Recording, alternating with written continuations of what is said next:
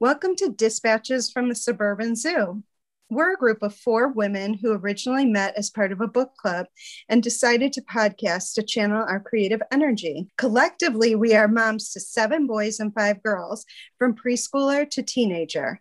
I'm Jessica. I'm a stay at home mom to two kids and a ceramic artist. I keep myself grounded by cooking what I grow and spending time in my home pottery studio. I'm Mary, recovering lawyer, aspiring writer, and obsessive furniture rearranger. I'm Jocelyn, a former English teacher, foster parent, and current stay at home mom. I'm also working on renovating my mid century house. And I'm Shayna. I'm an engineer with three sons, two cats, a mom with dementia, and often a foster child, all living in my three bedroom home. So, last week we were talking about how to make vacations with your family more enjoyable as a mom. But I wanted to take a step back this week to before the vacation happens.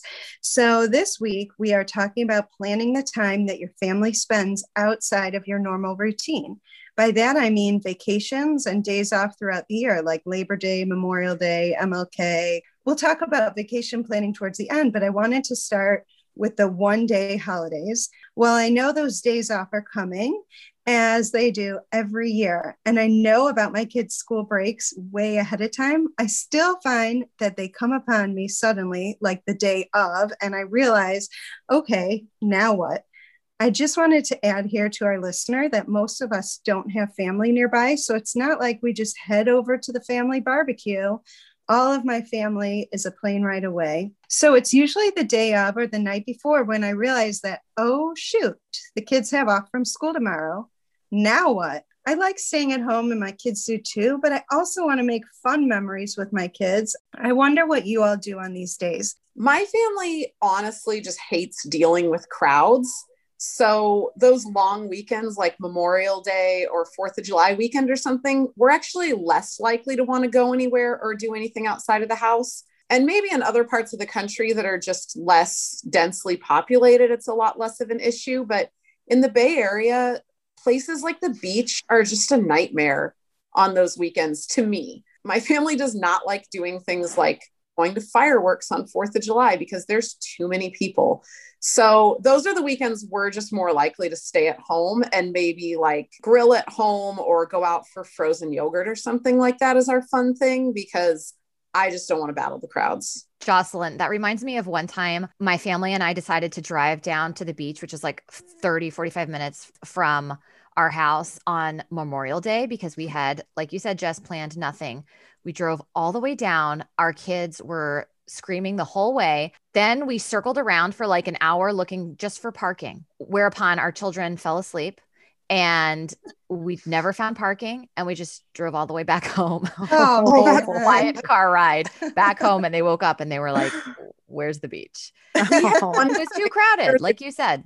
I think that's one of the bonuses of COVID, though, not so much for places like the beach, but like on Mother's Day this year, we made reservations to go to the zoo because we know that it's by reservation only. So it's not going to be crowded. Otherwise, I would never do that on a Sunday afternoon especially on Mother's Day when probably lots of people are trying to do it. I certainly just have had that panic of not realizing, especially if it's a teacher work day and I didn't plan anything for it. Like you say, it's in my calendar. I know it should be there, but I didn't plan it. Those days that where art doesn't have off too, they're pretty easy for me to make special. We usually don't travel during that time. I usually will have like a picnic with friends or getting a milkshake, watching a movie during the day uh, with popcorn. And just like Jocelyn, we tend not to travel much on those little holidays, the onesie twosies, because everything is so crowded. We are much more likely to take the kids out of school just for a day or two and go midweek somewhere. One time pre COVID,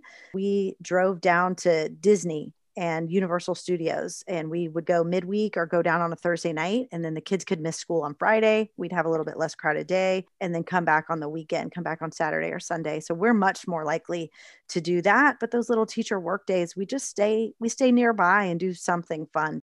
And one thing I found as our children are getting older, especially our almost 15 year old, he often makes his own plans. So then we're like, wait, we're not going to do anything as a family.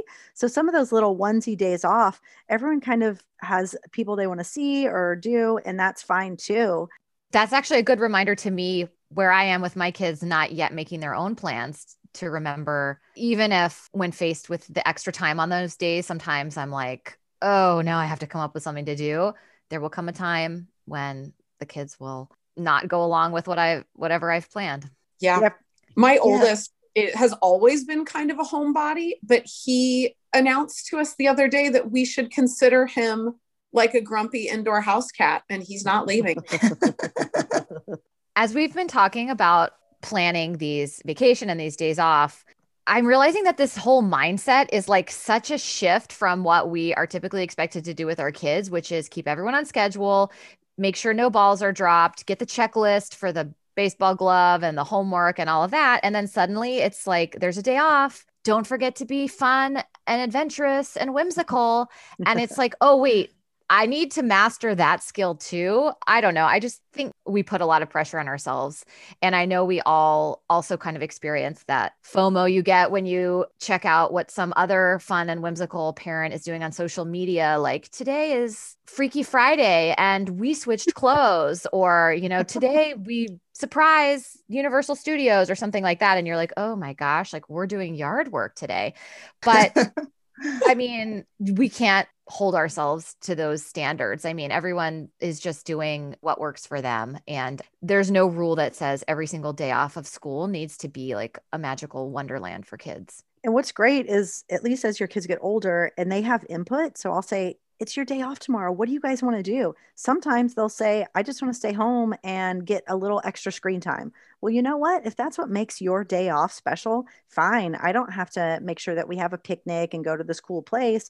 And sometimes they'll say something that I never even thought of, like, let's go play Golfland. And I was like, oh, yeah, we we could do that. I don't know why that never occurred to me. You know, that sort of pressure comes off as well just to see what do they want to do and then of course like jocelyn said if you have four people that are eager to leave the house and do something fun and then one curmudgeon you got to kind of work with that too but it is easier i think pressure gets is less when you let them make the decisions too yeah, I definitely feel guilty because my kids love to sleep in. They are night owls. And if they could sleep like half their day away, and then be in pajamas the rest of the day and I have nothing planned on top of that, I just go through so much guilt that never ends. And then it's like multiple of these like federal holidays like that. So you're right. We shouldn't we shouldn't put that pressure on ourselves. I do think we should point out that we so we all live in the San Francisco Bay Area where the weather is almost always really nice and where there are endless opportunities within a short drive from our houses to go to the beach, to go hiking, mountains, see all of this stuff. So, unlike in other parts of the country where if it's President's Day and the weather is ugly, you can just call it a snow day and be cozy and wintry. I always feel pressure to do something outdoors and active with the kids on those days. So I think for me, sometimes that's where the guilt comes in because uh, when I've lived in other places and we had a day off, I could just say, like, we'll eat oatmeal and chili and watch movies. But if it's like 75 and sunny, I, I certainly feel a little bit of guilt about that um, when it's like noon and everyone's still in pajamas. Definitely. People always talk about going on hikes here. What'd you do this weekend? I went on a hike. Oh, I went on this hike or that hike. And I'm like, I cannot get my kids to go on that long drive for a hike. First of all, my kids both get car sick. So why would they want to go anywhere where they're going to, you know what, on the way? I don't know what it is with this hiking thing. I will, I'm totally with you. I did not grow up hiking. I did not grow up camping.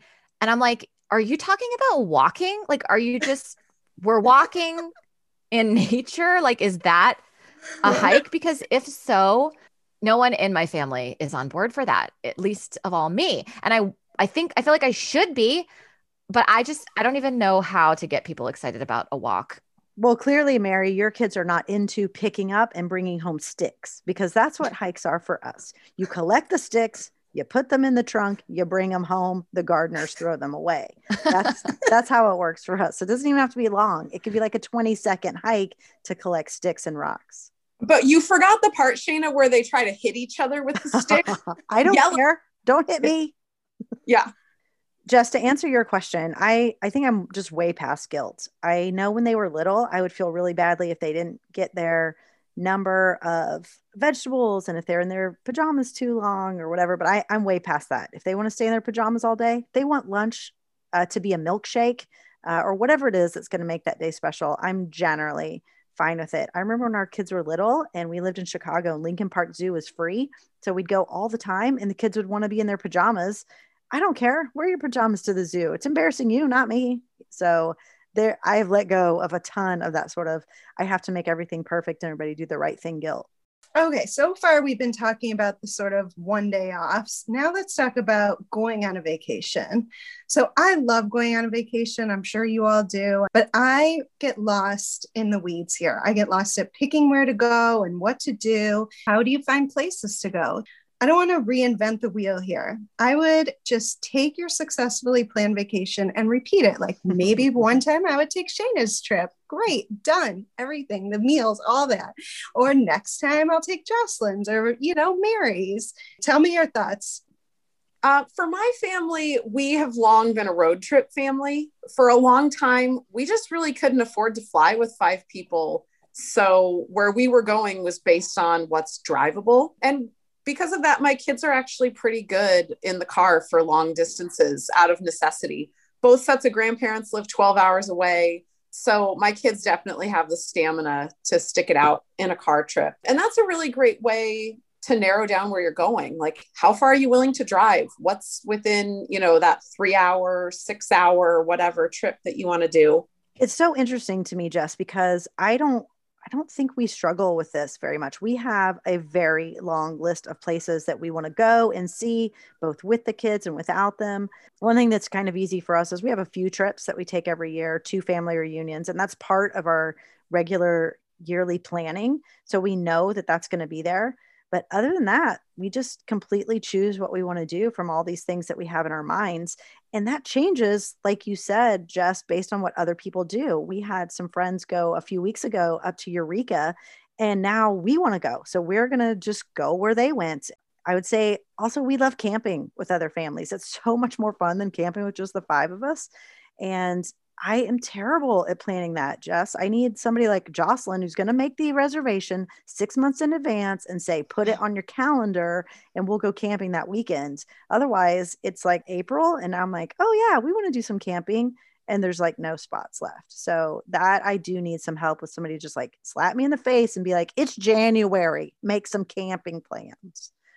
Definitely. I would love to have even a some kind of a website that says, oh, here are what's left over.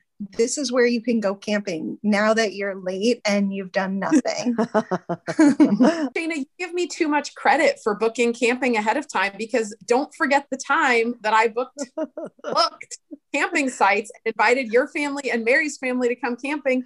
And we got there on a Friday afternoon and we did not have sites. I don't know what happened because I swear them but somebody else was already there and it was too late for us. So we just went oh, home. Oh. Well, one time out of 20 isn't so bad.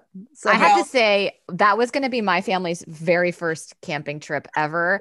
And I was totally dreading it, even though I was looking forward to spending time with your family. So I feel like we got out of that. Plus, we had a fun weenie roast and oh. we had oh. breakfast for like 30 people prepared the next day. So I would call that a win. Okay, so how do you pick where to stay? We usually stay at a hotel because I know it will be easy and clean and I know what to expect. I think for us it depends on how long are we going to stay. If we are staying just one or two nights, a hotel is fine because they usually have a pool, they usually have include, included breakfast, maybe they even have a happy hour. But if we're going to stay more than one or two nights, we will generally look at Airbnb or old school V VRBO. I think often mm-hmm. VRBO is cheaper than Airbnb. Like their service fees are cheaper so I just look at both. I definitely that's how we decide where to stay. I what I love about Travelocity, which I use a fair amount, is often it's free cancellation up until the day before. So when I'm planning, I might book 3 or 4 spots in a location and then we'll talk about it. This one has this, but this one has this. This one is closer to this. What do you guys want to do? And I'll just cancel the others. And it's it feels great whereas when I cancel an Airbnb, I feel terrible because that's a person and so I mean, it's it's a give and take. It really depends on how long our trip is going to be. Yeah, I say for us in terms of like hotel versus Airbnb, we have like a hierarchy and when we have a like a small child, say under 6, almost at the top of the hierarchy is sleep needs and to have a door to separate me from from that child. So we have done like a pack and play in a hotel bathroom, but it doesn't work as well. I mean, we've got four kids, so to put six of us in one room and have a door between us and the toddler, it's just feels like too much. So we haven't ever done a hotel, I don't think, after having our third child. So we almost always do Airbnbs uh, or VRBOs. And I love pretending that I have a vacation home. Like I get to that Airbnb and I'm mm-hmm. like, this is my pied a terre in San Francisco, or like, this is my country home in Mendocino. Like I pretend that it's mine, but obviously know nothing about the plumbing problems or the HVAC system. You know, Jess, you mentioned that you worry about it being clean. And I do know people who've had bad Airbnb experiences, but honestly, we never have. We've stayed at some places that have been nicer than others or like newer and more polished, but I don't think we've ever stayed at a place where we were like, oh, this is terrible. Is there something that you look for maybe in the pictures or the description? Because when I stay at places, I'm like, does this hotel have a bedspread on the bed? Because I'm not staying there. Does it have like white sheets? Like, nice because to me that looks clean like i know that bedspread is going on the floor like and then it's going back on the bed and then it doesn't get washed it's like i don't want to touch that a thousand people have had sex on this like i don't want that That's a great point. I scour the reviews. I will not stay in an unreviewed Airbnb. I almost always stay at ones that specifically mention cleanliness. Mm-hmm. I do I do too. I definitely have can't have not booked a place that I thought was perfect because some of the reviews were bad. And if there's like two or three that have the same complaint, then it's going to be an issue. And if it's like the hot tub didn't work when I was here, the hot tub didn't work, you know what? I'm not taking a chance. I need that hot tub to work because that's what I'm paying that extra money for. I also don't want to knock hotels. Like, so for us with three kids and they're bigger, and now we have my mom with us, we have stayed at some good we always look for suite hotels. So they the the last one that we stayed at, we had to take a, a trip and it had two bedrooms and a living room with a pull-out couch and a little kitchen. And then like you say, just you know the brands, you know the, you know, you're getting the included breakfast. It's got a pool. So I the only thing I really don't like about hotels is the noise. Okay, I know some of you do some special trips Tell me about those. When our oldest was probably about seven, we stole this from another family. So, like you said, just steal stuff from your friends. They did a big celebration trip with their kids. And so now we do with our sons each time they turn 10. And it's with the whole family. And then while we're there, we try to do something special with just the 10 year old. So, for example, like when Zachary turned 10, we all went to Alaska. My dad and my stepmom came too. And then we went on a special kayak thing through some glaciers, which we thought was amazing and so cool. But his memory is it was too cold and he was miserable. So I think with that, you have to like temper what is interested with the kids. Something that I really love about what you're talking about with these 10 year old trips is that you know it's coming. So you're talking about, of course, saving money, but also your whole family can feel excited for the trip for like years. And it doesn't even have to be as big as that if that doesn't work for your family for whatever reason. But even just doing, you know, something that works for your family but is aligned with your kids' interests is such a cool way to pick where you're going. I love thinking about trying new places and learning about new places with your kids. But kind of the opposite of that is something I realized recently, which is returning to the same place multiple times with your kids is also a really good way to have a vacation. Like we recently returned to the exact same Airbnb over spring break that we had gone to a few months earlier. And now our options are really limited these days because of COVID and all of that, but it was still really relaxing and a lot of fun and the kids kind of knew what to expect. We knew what to bring. The kids were knew what to feel excited for. We got there and just sort of like settled right into the vacation. So you know, we were talking before about the planning. Um, and that's a really good way to just cut down on the planning. If you're not someone that is constantly craving new and just sort of wants to relax, then there's nothing wrong with redoing the same vacation. We um, stayed at the same beach house a couple of times in Santa Barbara with my husband's whole extended family because we knew okay, we've got, you know, 14 people or however many people it was, and this house has the right number of bedrooms and the breakdown of space. It worked really well for us. So we're going to go back there. Another way we've focused on how to take trips is that our kids and actually the adults have national park passports, which you can buy at any national park visitor center for like $10. Jocelyn, I'm going to interrupt you and make sure that our listeners know that if you have a fourth grader, you can get a free national park pass and it will get your whole family into all the national parks for free. That is a great idea. And we have used those for all of our kids. And they even give the kids like a little commemorative park pass, which we slip inside the envelope inside their national park passport. But anyway, at every national park or national historic monument, you can go to a visitor center and there's just like a free stamp you can get. And some of them are really pretty and fancy, and some of them are less so. But that's a really fun way to look up. There's an app to see where are we close to a place where you can get a stamp in your book and you can go visit some fun stuff. And some of them are more typical national parks, like Yosemite or something you would think of, but others are things you wouldn't necessarily think of. Like when we went to New York for a family reunion a couple of years ago, my kids were willing to walk miles and miles through the city to get to one place after another to get their stamps. Like hmm. at places you think of, like Ellis Island and the Statue of Liberty, and other places that maybe you wouldn't have known about on your own, like the African National Burial Ground Federal Hall, Stonewall National Monument. And those were all places that we visited and like watched a video about the place or looked at the museum exhibits, got our stamp, and then, you know, walked to the next place. Okay, so let's jump to the lightning round. What is your must have when traveling and why? I am a delicate little princess about my sleep and I do not sleep well. So if we're driving, I will pack my own pillow, white noise machine, weighted blanket, earplugs. I've got a whole list. If we're flying, I will literally in a carry on bring like a change of clothes, a pair of pajamas, and my own pillow.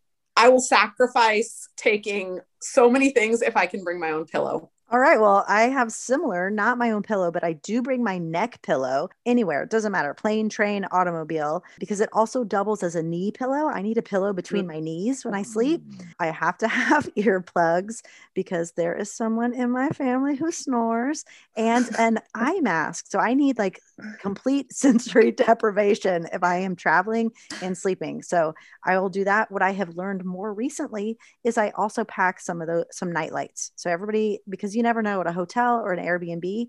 And mm. I want to make sure everyone knows where the bathroom is. So I always have night lights as well. You guys, we are made for each other. Mine is Unisom. I'm going to go a little, I'm going to cut to the chase with your neck pillows and ear masks, ear masks and eye plugs. No, I'm masks and earplugs and just knock myself out in any condition.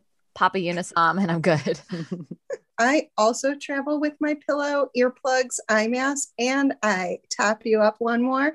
I add my night guard. So a friend told me once I get all plugged up before I go to sleep. Well, this was fun. Thanks so much, everyone. You've been listening to Dispatches from the Suburban Zoo. You can find us on Twitter at Suburban Zoo and on Instagram at Suburban Zoo Pod see you next time. And if you like the show, please be sure to subscribe, rate, and review, and tell a friend.